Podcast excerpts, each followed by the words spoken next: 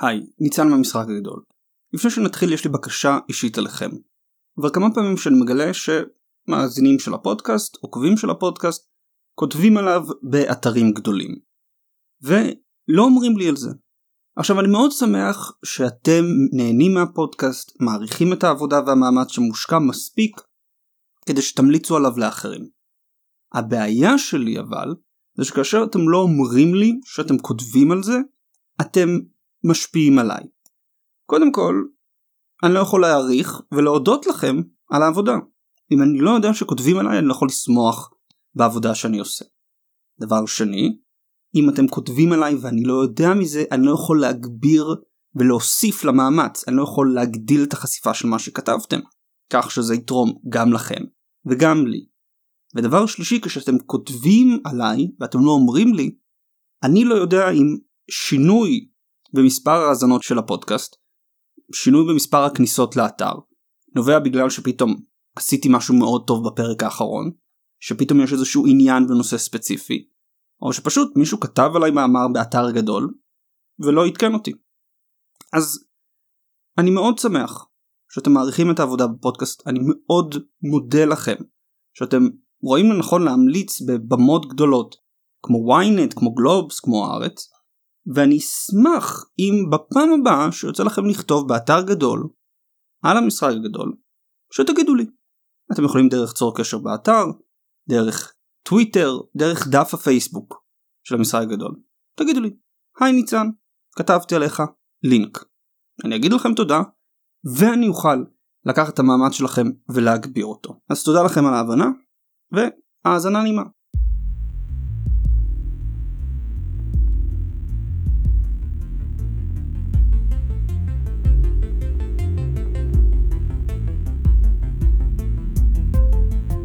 בצעדים בטוחים אנחנו מתקרבים לתחילתו של הסדר האמריקני העולמי. אחרי שסקרנו את העולם האירופי, הגיע הזמן להפנות את מבטנו סוף סוף לאמריקה. למה האומה הזו כה חשובה לעולם? ולמה היא סובלת ממה שנראה כמו פיצול אישיות במדיניות החוץ שלה? הכל בפרק היום. בואו נתחיל.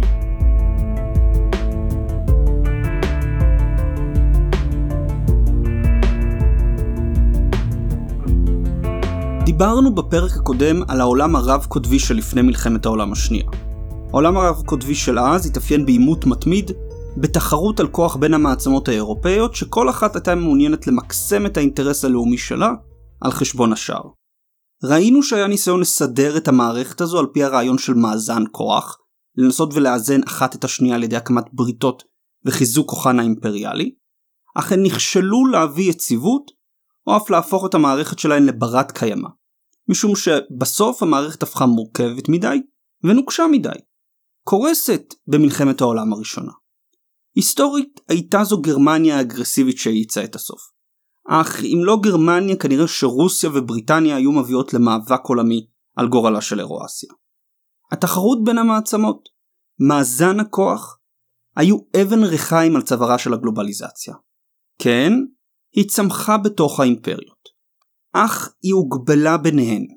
יותר מזה, התעשיות הגדולות של העולם השקיעו את מאמציהן בפיתוח והתחמשות צבאית, מתכוננות ליום של מלחמה זו בזו. במקום לאחד קווי ייצור, לאפשר תנועה חופשית של סחורות והון, הן התכוננו ליום בו יצטרכו להחליף כדורים וקליעים ולנהל מלחמה יבשתית רחבת היקף זו נגד זו. בעולם כזה גלובליזציה אמיתית אינה יכולה לצמוח. בעולם כזה מסחר חופשי אינו אפשרי. אם כך, מה בסוף הביא לעולם שלנו היום? לעולם של סחר חופשי וגלובליזציה. אמריקה. בזמן שהמעצמות האירופאיות ניהלו את המאבקים שלהן לכוח, שתי מדינות גדלו בפריפריה של אירופה.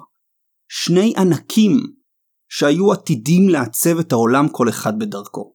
רוסיה וארצות הברית של אמריקה. שתי המדינות היו ענקים גיאוגרפיים.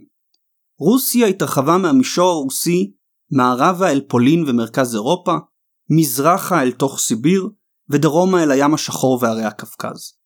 כבר בסוף המאה ה-19 הצערות הרוסית שלטה על אימפריה שהקיפה את כל צפון אירואסיה, שולטת בלב של האי העולמי, ועם גישה אפשרית להודו, המפרץ הפרסי ומרכז אירופה. את האימפריה שלהם הרוסים הקימו בכיבושים נרחבים, בהשתלטות על עמים אחרים וביצירת זהות רוסית, שהיא בו זמנית לאומנית ועל אתנית. אמא רוסיה קלטה לתוכה עשרות עמים שונים ומשונים, והכפיפה את כולם לשלטונה של מוסקבה. עבור הרוסים, ההיסטוריה היא שיעור ארוך בפלישות, במאבק, בכיבוש ובהתמודדות עם יריבים חזקים יותר. אם אלה המונגולים, השוודים, הצרפתים או העות'מאנים. רוסיה קמה והתקיימה בליבו של מאבק. כשהיא תצא בסוף מלחמת העולם השנייה לקחת את מקומה תחת השמש, היא תעשות זאת בכלים ששימשו אותה במאות השנים של כיבוש אימפריאלי. לעומת רוסיה, ארצות הברית קמה לא בכיבוש ולא במאבק, אלא בהתיישבות והתפשטות. כמו רוסיה, ארצות הברית היא ענק גיאוגרפי, היא שולטת על רובה של צפון אמריקה. אך בניגוד לרוסיה, ארצות הברית התפשטה לתוך מרחב ריק ברובו, שבמקומות בהם כן אוכלס היה מאוכלס על ידי ריבים חלשים יותר, אם אלה האינדיאנים או המקסיקנים.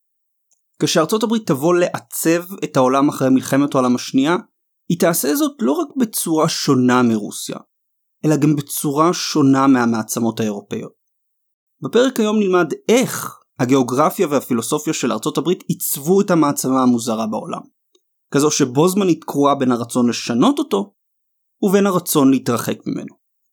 ואנחנו נתחיל מיד אחרי ההודעה הבאה.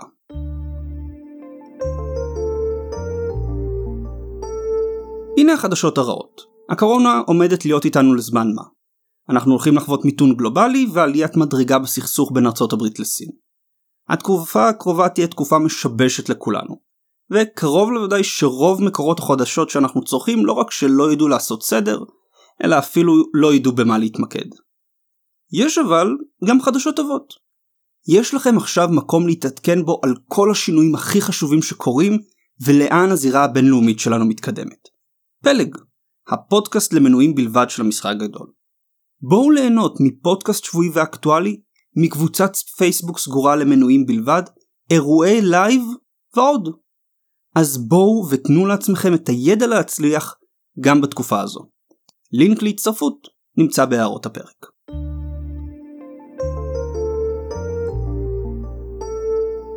ארה"ב של אמריקה היא מדינה מוזרה. מוזרה כמעט כמו מדינת ישראל. היא לא נוצרה מההתפתחות הטבעית של עם על שטח גיאוגרפי קבוע לאורך זמן. בניגוד לרוב מדינות העולם היא נוצרה לא כברירת מחדל היסטורית, אלא כפעולה רצונית של תושבי 13 מושבות בריטיות בצפון אמריקה. אתנית, דתית, לשונית, לא היה ממש הבדל בין המתיישבים האמריקנים שהכריזו על עצמאותם מהכתר הבריטי ובין הבריטים בבריטניה. הם החליטו להכריז עצמאות, החליטו להקים סדר חדש, על בסיס רצון, על בסיס רעיון פילוסופי. ברור לי שיש מי שיערער על האמירה ויצביע על אלף ואחד ויכוחים, מחלוקות ודעות שליוו את הכרזת העצמאות האמריקנית של 1776. שוב, כפי שכבר אמרתי, אני לא עושה כאן בהיסטוריה, ולמרות המחלוקות בקרב הקונגרס הקונטיננטלי, עובדתית, ארצות הברית הגיחה לעולם בהחלטה רצונית. החלטה שנומקה במסמך שאנו עוד נחזור אליו, הכרזת העצמאות האמריקנית.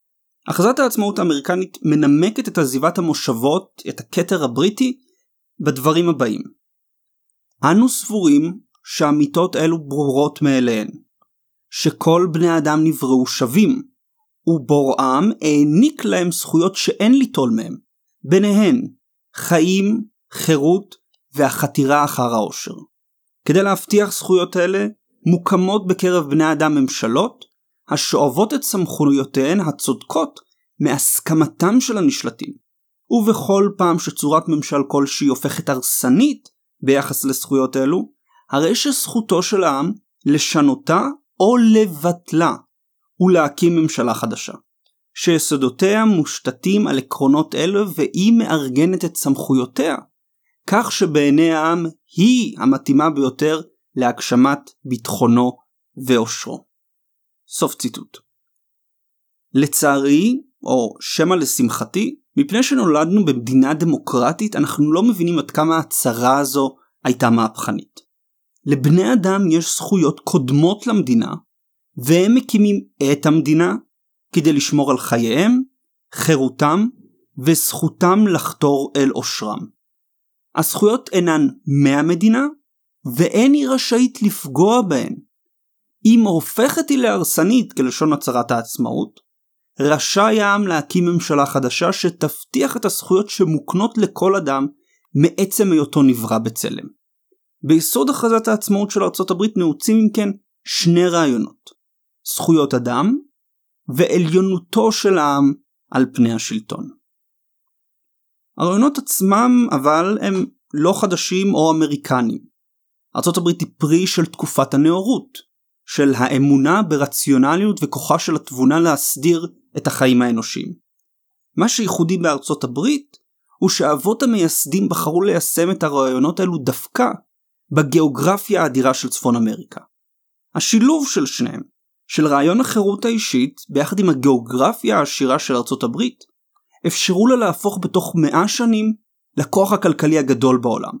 כוח גדול יותר אף מבריטניה. הסיבה שאני מדגיש שיש כאן שילוב של רעיון ושל גיאוגרפיה, היא מפני שהרבה פעמים אנשים מפספסים את הפוליטיקה בגיאופוליטיקה של הברית. הגיאוגרפיה של הברית ניתנת לחלוקה לחמישה אזורים.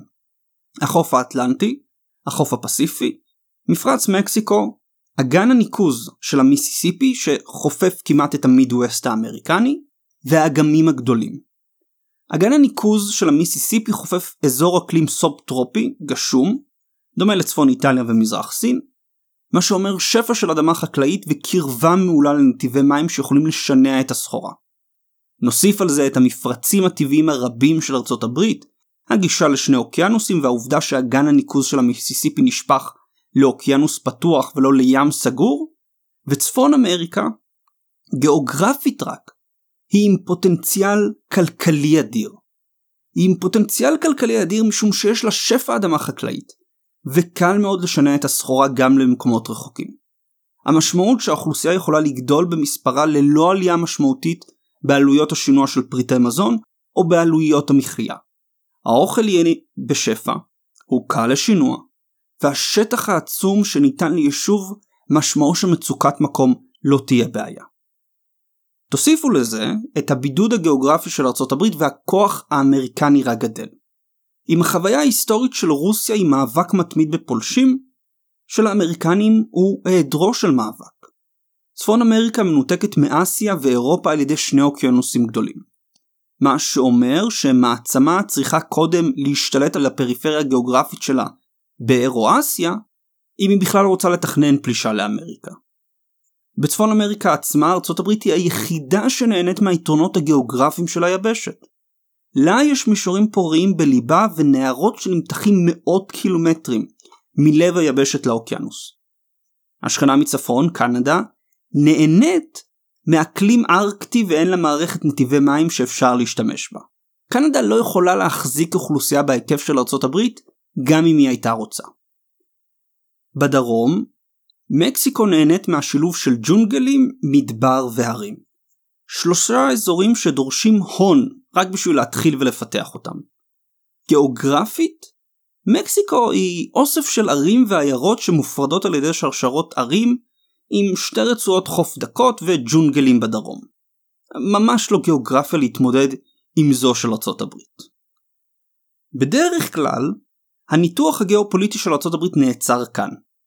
עם האמירה, לארצות הברית יש גיאוגרפיה מעולה, עושר חקלאי, מרחבים פוריים, מערכת נתיבי מים יעילה, בידוד מכוחות ומעצמות מאירואסיה, עליונות גיאוגרפית ביבשת שלה, ולכן מכל ההיבטים האלו לארצות הברית יש גיאוגרפיה מעולה, ומכאן שהיא גם באופן טבעי מעצמת על. אילו רק. ציינתי עוד בקיסר אדום שארצות הברית וסין מאוד דומות. הן שתיהן ענקים גיאוגרפיים ודמוגרפיים.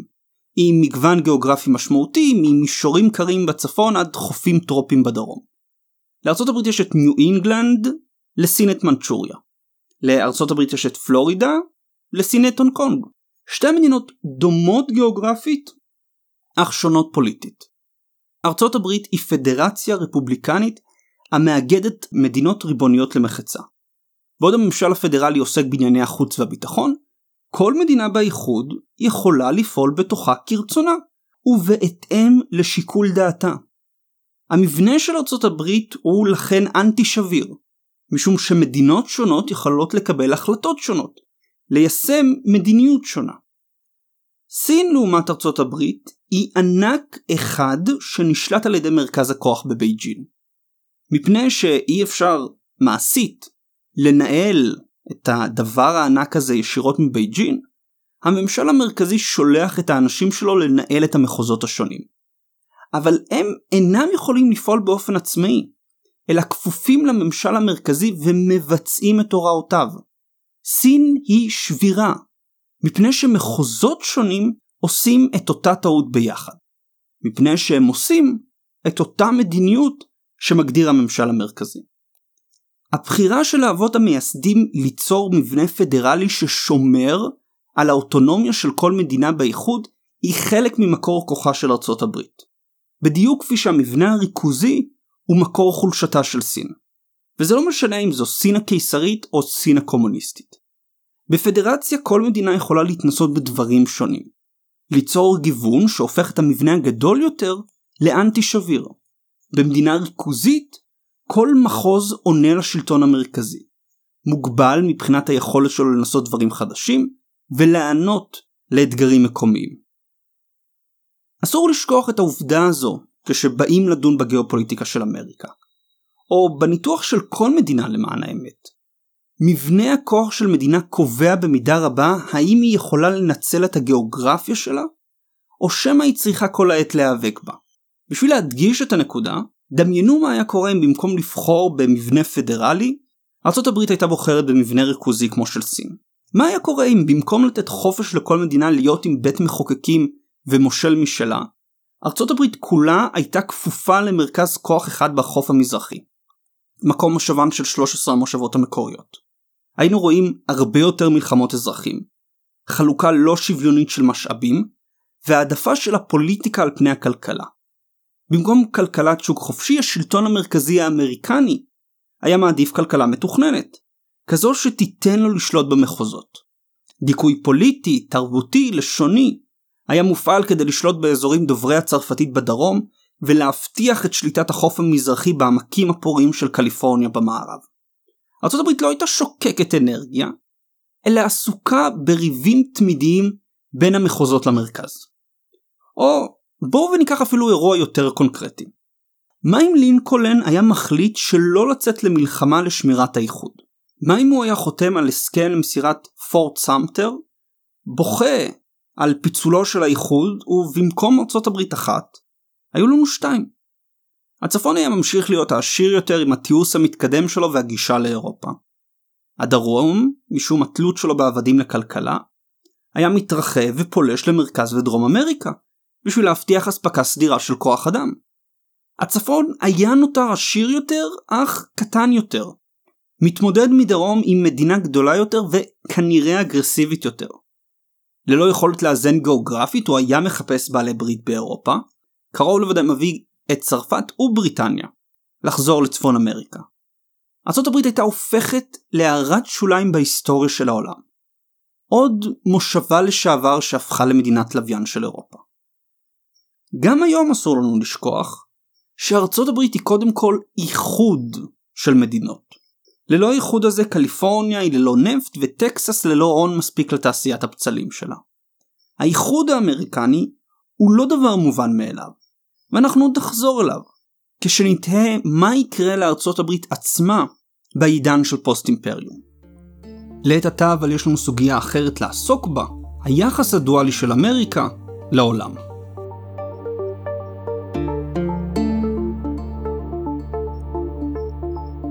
ארצות הברית היא הפרי של תנועת הנאורות האירופית. היא לכן, בו בזמן, הפרי של אירופה והחלופה לה. ארצות הברית היא סדר חדש, תקווה חדשה לאנושות, מגדלור של חירות וצדק שבאותה מידה שהוא מאיר לעולם, הוא גם רחוק ממנו. עבור האבות המייסדים של ארצות הברית הכיוון של הרפובליקה הצעירה היה ברור. הרחק מהעולם הישן במזרח ועם הפנים למערב. וושינגטון סירבה לקשור את עצמה בבריתות עם הכוחות האירופים ולא הייתה מעוניינת להשתתף במאזן הכוח שלהן באירופה ואפריקה. אולם בו בזמן שארצות הברית הייתה אדישה למאזן הכוח האירופי, היא הפעילה את מלוא כוחה באמריקה בשביל לוודא שמאזן הכוח לא יגיע אליה. הדוגמה הכי ברורה של המדיניות הזו היא דוקטרינת מונרו מ-1823. דוקטרינת מונרו הוכרזה ב-1823 על ידי הנשיא ג'יימס מונרו, והיא בו בזמן דוגמה מאלפת של פוליטיקת כוח ושל הייחודיות האמריקנית ביישום שלה. מהי דוקטרינת מונרו? דוקטרינת מונרו קבעה שהאינטרס הלאומי של ארצות הברית מקיף את כל יבשת אמריקה, הצפונית והדרומית, ושארצות הברית תראה בכל פעולה של הקולוניאליזם האירופי באמריקות איום על האינטרס הלאומי של ארצות הברית. איום שיצדיק גם תגובה בכוח. בדוקטרינת מונרו ארצות הברית קבעה באופן ברור את האינטרס הלאומי שלה. פעולה קלאסית של פוליטיקת הכוח האירופית, ואיימה להגן עליו לא באמצעות חוק או מוסר, כי אם באמצעות כוח. מה שייחודי בדוקטרינת מונרו, מה שייחודי בארצות הברית, שוושינגטון הייתה יכולה לנכס לעצמה את כל ההמיספירה המערבית ללא התנגדות משמעותית מצד המעצמות האירופיות. לא בריטניה, לא צרפת, לא ספרד ולא רוסיה. יכלו לעשות משהו כדי להתנגד להתפשטות האמריקנית. בעוד המעצמות האירופיות סבלו כל אחת מקלסטרופוביה, דוחקות זו את זו ביבשת קטנה, ארצות הברית בקלות יחסית לקחה לעצמה יבשת שלמה. למה? איך? משום הגיאוגרפיה האמריקנית. שוב, בואו נחזור אל המפה. האמריקות מוקפות אוקיינוס משתי צדדיהן. במזרח האוקיינוס האטלנטי, במערב האוקיינוס השקט. קל מאוד לשנע סחורות ואנשים דרך האוקיינוס. זו הסיבה שגישה לים מציעה עושר רב למדינות הגובלות בו. קל גם לפשוט דרך הים, על ידי כוחות קטנים ומאורגנים. הוויקינגים עשו זאת למחייתם. הדבר היחיד שקשה מאוד לעשות דרך הים, הוא לפלוש דרכו. העובדה הזו היא לא אינטואיטיבית ובמבט ראשון נדמה שהיא אפילו לא הגיונית. אם קל לשנע אנשים וסחורות דרך הים, למה שיהיה קשה לפלוש דרך הים? מפני שבדרך כלל ספינות מסחר לא צריכות להיות מודאגות שיטביעו אותן בדרך, או יירו עליהן כשיגיעו לחוף. פלישה ימית צריכה תנאים כמעט אידיאליים בשביל להצליח, וגם אז לא ברור עד כמה תצליח. ראשית, כל פלישה ימית מוצלחת חייבת לבסס כבר בתחילת הפלישה ראש, גשר ובסיס אספקה שיוכל לאפשר חדירה אל תוך היבשה. ככל שהשטח הנדרש לכיבוש גדול יותר, ככל שהאויב רב יותר וככל שהוא רחוק יותר, כן כוח הפלישה צריך להיות גדול יותר.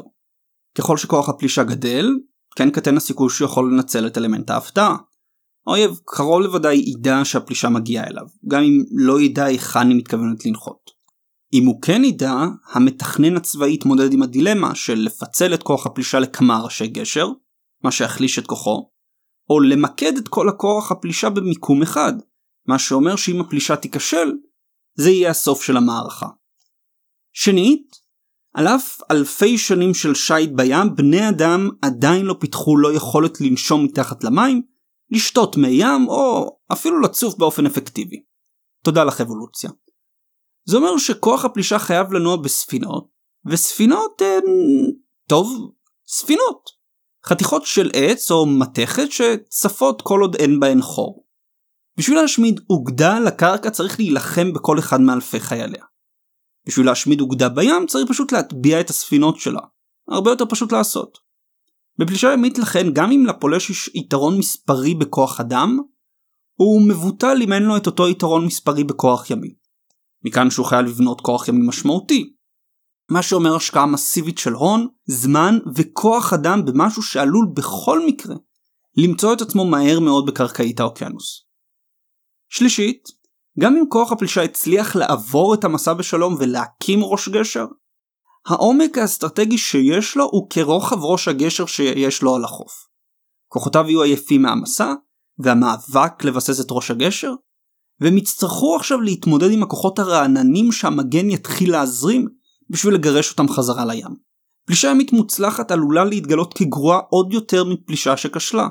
הכוחות שזה עתה נחתו יהיו תקועים בין הים לכוח קרקעי עדיף, שימהר להשמיד אותם לפני שעוד תגבורות יגיעו.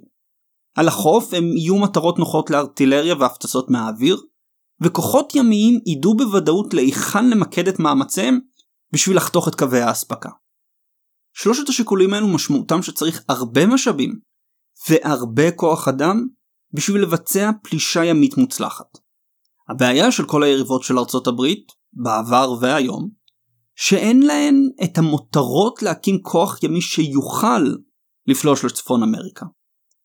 כשארצות הברית הכריזה על דוקטרינת מונרו, המעצמות האירופאיות היו עסוקות במשחק איזון מול רוסיה והאימפריה העות'מאנית במזרח אירופה. רובן של המעצמות האלו היו מעצמות יבשתיות בעיקר, כלומר מעצמות שכוחן הצבאי המרכזי היה ביבשה. החריגה היחידה הייתה בריטניה, שהתפארה בצי החזק בעולם באמצע המאה ה-19, אבל גם היא לא באמת יכלה להרשות לעצמה לנהל מלחמה רחבת היקף עם המושבה שלה לשעבר. הבריטים היו צריכים להגן על האימפריה שלהם ולהבטיח את מאזן הכוח באירופה. שני עניינים הרבה יותר דחופים ללונדון מניסיון למנוע מארצות הברית לבסס את העליונות האסטרטגית שלה. הנקודה הזאת תמשיך ותשחק תפקיד חשוב בגיאו-אסטרטגיה של ארצות הברית. למנוע מיריבים אפשריים את היכולת לאיים בפלישה למולדת האמריקנית. זאת ניתן לעשות א', על ידי מניעת ראש גשר ליריב במדינה שלישית באמריקה, משהו שדוקטרינת מונרו טיפלה בו, וב', למנוע מכל יריב להפוך לחזק כל כך באירואסיה, שהוא יוכל להתפנות למקד את מאמציו בצפון אמריקה. כל עוד הכוחות של אירואסיה עסוקים בתחרות אחד נגד השני, ארה"ב בטוחה. ברגע בו מעצמה אחת תשיג עליונות, גם המולדת האמריקנית תהיה נתונה תחת איום. בזמן שהנקודה הראשונה הייתה ונותרה עמוד יסוד של מדיניות החוץ האמריקנית, הנקודה השנייה הייתה תמיד נתונה במחלוקת. העובדה שיש מילולית אוקיינוס המפריד בין אמריקה ואירואסיה, משמעותה של ארצות הברית אמור להיות מספיק זמן לטפל בכל איום מתהווה שם, ומכאן שהיא לא בהכרח חייבת להיות מעורבת כל הזמן באירואסיה. היא יכולה לבחור אם להתערב, ומפני שהיא יכולה לבחור את היחס שלה לאירואסיה, נוצרו שלושה זרמים שונים במדיניות החוץ האמריקנית. שלושה זרמים שעיצבו לא רק אותה, אלא גם את העולם בכלל.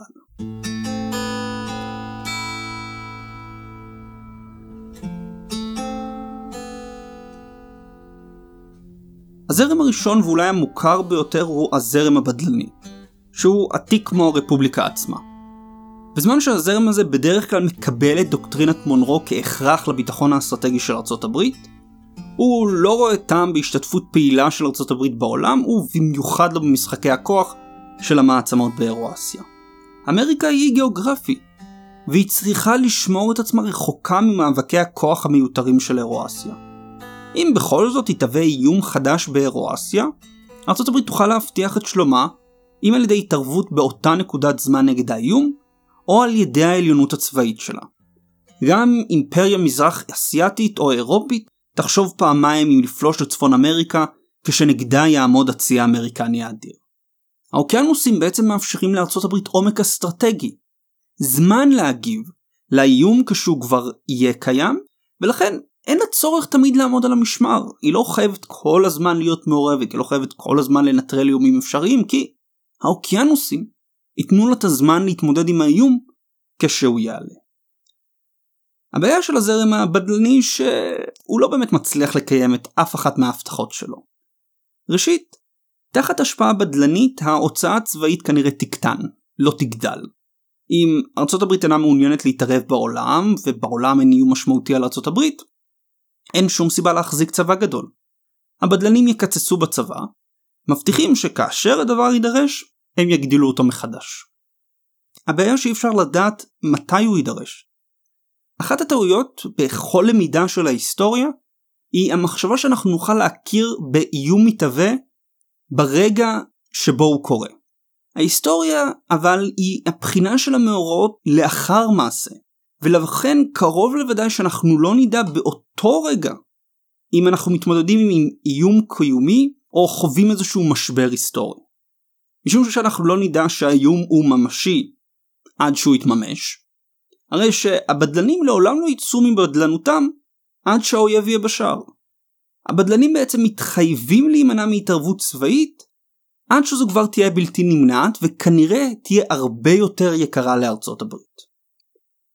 הדוגמה המפורסמת ביותר ואולי גם הידועה ביותר לשמצה של הבדלנות האמריקנית הייתה זו ששלטה בקונגרס בשנות ה-30, בין שתי מלחמות העולם. בעוד הסדר הבינלאומי של אחרי מלחמת העולם הראשונה התפורר תחת מאמציהן של גרמניה, יפן ואיטליה, הקונגרס האמריקני סירב לאפשר לארצות הברית להתערב בעולם ובסכסוכים שלא נוגעים באופן ברור לאינטרס הלאומי שלה. הדבר הביא את הקונגרס לא פעם למאבקים מול הנשיא רוזוולט, שתמך בהתערבות של ארצות הברית והבטחת הסדר של אחרי מלחמת העולם הראשונה. מדוע היה זה דווקא הקונגרס שהחזיק בעמדה בדלנית ברורה ולא הנשיא? המדינה הפדרלית באמריקה בנויה כך שלנשיא יש חופש פעולה גדול יותר בזירת החוץ מאשר בזירת הפנים, אך תחת מגבלות של הקונגרס. הקונגרס הוא שמכריז על מלחמה, הקונגרס הוא שמאשר חוזים ואמנות, והקונגרס הוא ששולט בתקציב הצבא. באופן טבעי, הנשיא רוצה לצאת החוצה בשביל להגדיל את כוחו בבית. ככל שארצות הברית יותר מעורבת בעולם, כן גדל כוחה של הנשיאות. באופן טבעי, הקונגרס לעומתו רוצה להגביל את התחזקות הנשיאות. אם כדי לשמור על כוחו, ואם מפני שנציגי הקונגרס תלויים בדעת קהל הרבה יותר מקומית מהנשיא. נציגי בית הנבחרים לדוגמה נבחרים פעם בשנתיים על ידי אזרחי המדינות שלהם. באופן טבעי לחבר קונגרס מאלבמה יהיה הרבה פחות אכפת מפעילות צבאית באנגולה, כמו שיהיה לו אכפת ממיסוי של נפט או תירס. בדלנות היא הגישה המועדפת על הקונגרס, כל עוד דעת הקהל תומכת בה. הנשיאות האמריקנית לעומת זאת נעה, ודאי במאה השנים האחרונות, בין שני זרמים מרכזיים. פוליטיקת כוח קלאסית, או ליברליזם בינלאומי.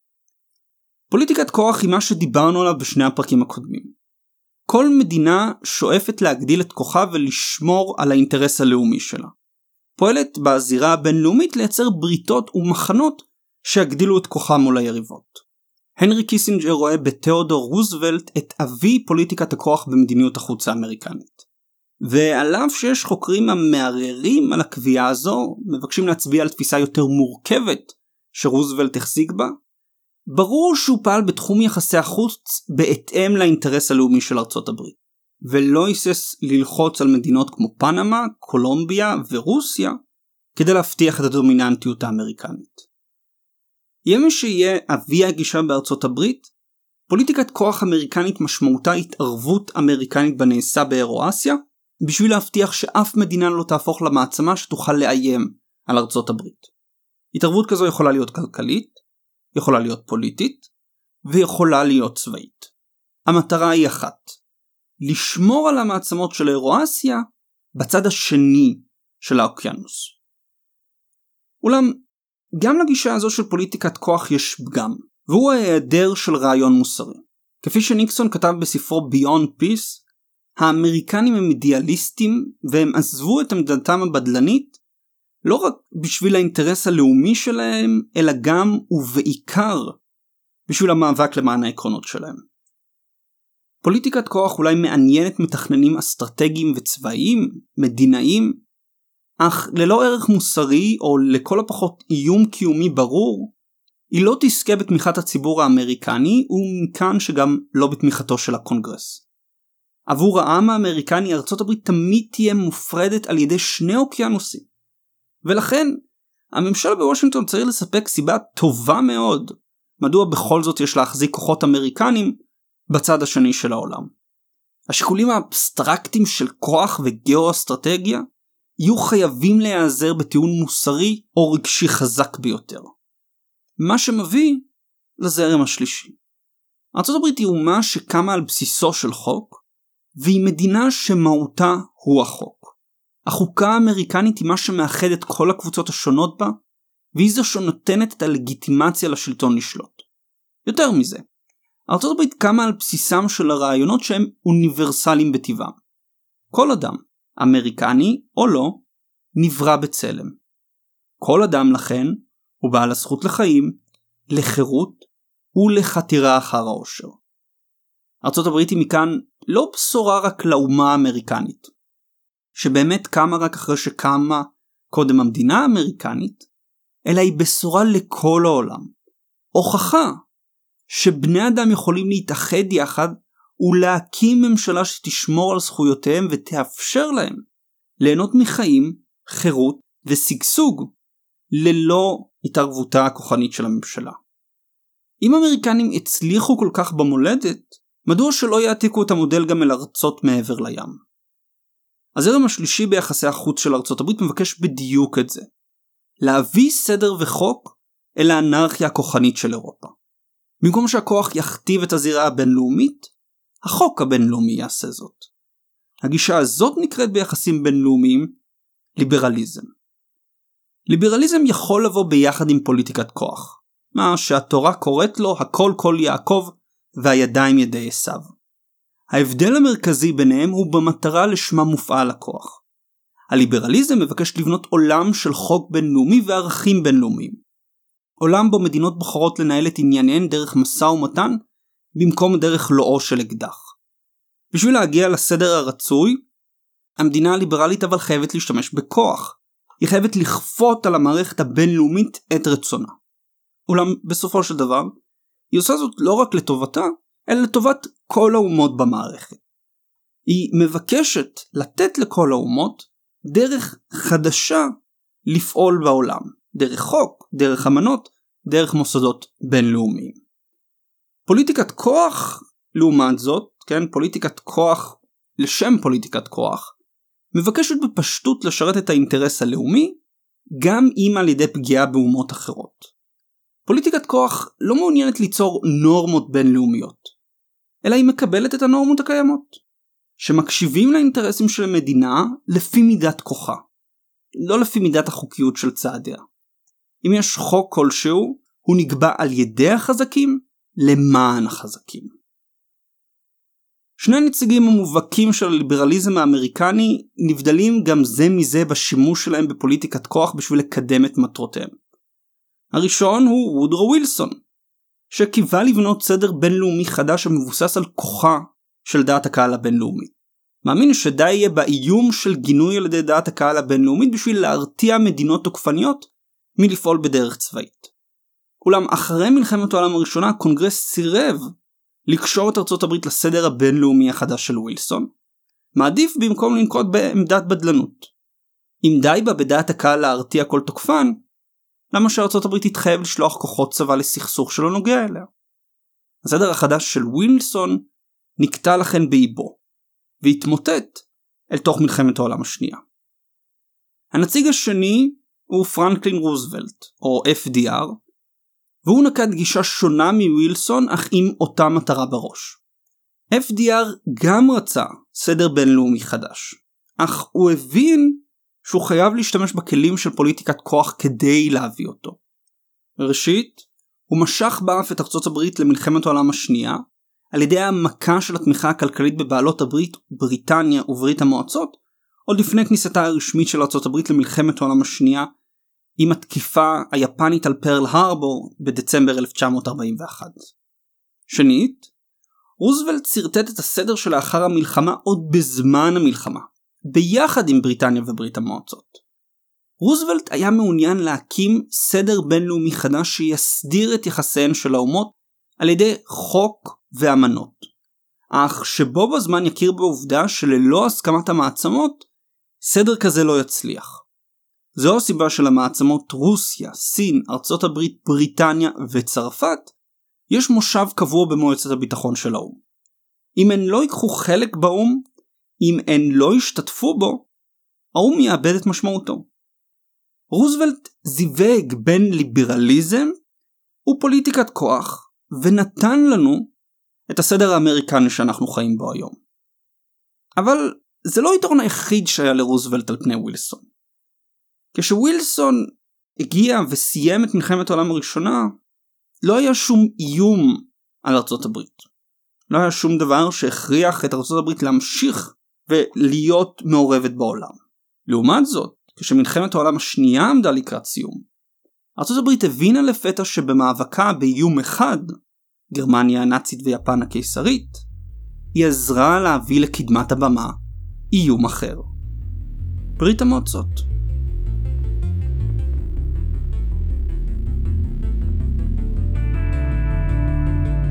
שלושת הזרמים במדיניות החוץ האמריקנית מופיעים תמיד במעורב, כשכל ממשל בוחר היכן למקם את עצמו ביחס לשלושתם. ממשל יכול להיות בו בזמן ליברלי ובדלני, תומך בנורמות בינלאומיות ומסרב לערב את ארצות הברית בפעילויות צבאיות מעבר לים. הוא יכול לנטות לבדלנות ולנקוט בפוליטיקת כוח. מתנער מהסדר הליברלי ומתערב רק במקומות הנוגעים לאינטרס הלאומי של ארצות הברית. אנחנו עוד נראה איך בעידן של הפוסט אימפריום, שלושת הזרמים האלו עיצבו, מעצבים ויעצבו את יחסה של ארצות הברית לעולם, שהיא הקימה, ועכשיו לא מוצאת בו עניין. אך לפני שנגיע לשם, לפני שנגיע ליום שאחרי הסדר האמריקני, אנחנו קודם כל חייבים סוף סוף להגיע להתחלה שלו. וההתחלה שלו נמצאת עם ירידת מסך הברזל על מזרח אירופה. על כל זאת, ועוד, בפרק הבא. תודה לכם על ההקשבה. זה הכל להיום. אל תשכחו לדרג את הפודקאסט ב-iTunes ולהמליץ לחברים ולבני משפחה. אם יש לכם הערות או הארות, אתם מוזמנים לשלוח אליי למייל בניצן פוקס שטרודל Gmail.com או דרך דף הפייסבוק של המשחק הגדול. אם אתם מעוניינים להמשיך ולהתעדכן בידיעות מהמשחק הגדול, אני מזמין אתכם להצטרף לדף הפייסבוק, לערוץ הטלגרם או ערוץ האינסטגרם. פרקי המשחק הגדול גם זמינים ביוטיוב. את המוזיקה ששמעתם הלחין גיא שילה, שגם ערך את הפרק. כאן ניצן דוד פוקס, המפיק של המשחק הגדול, ואני רוצה להודות לכם שוב על ההאזנה.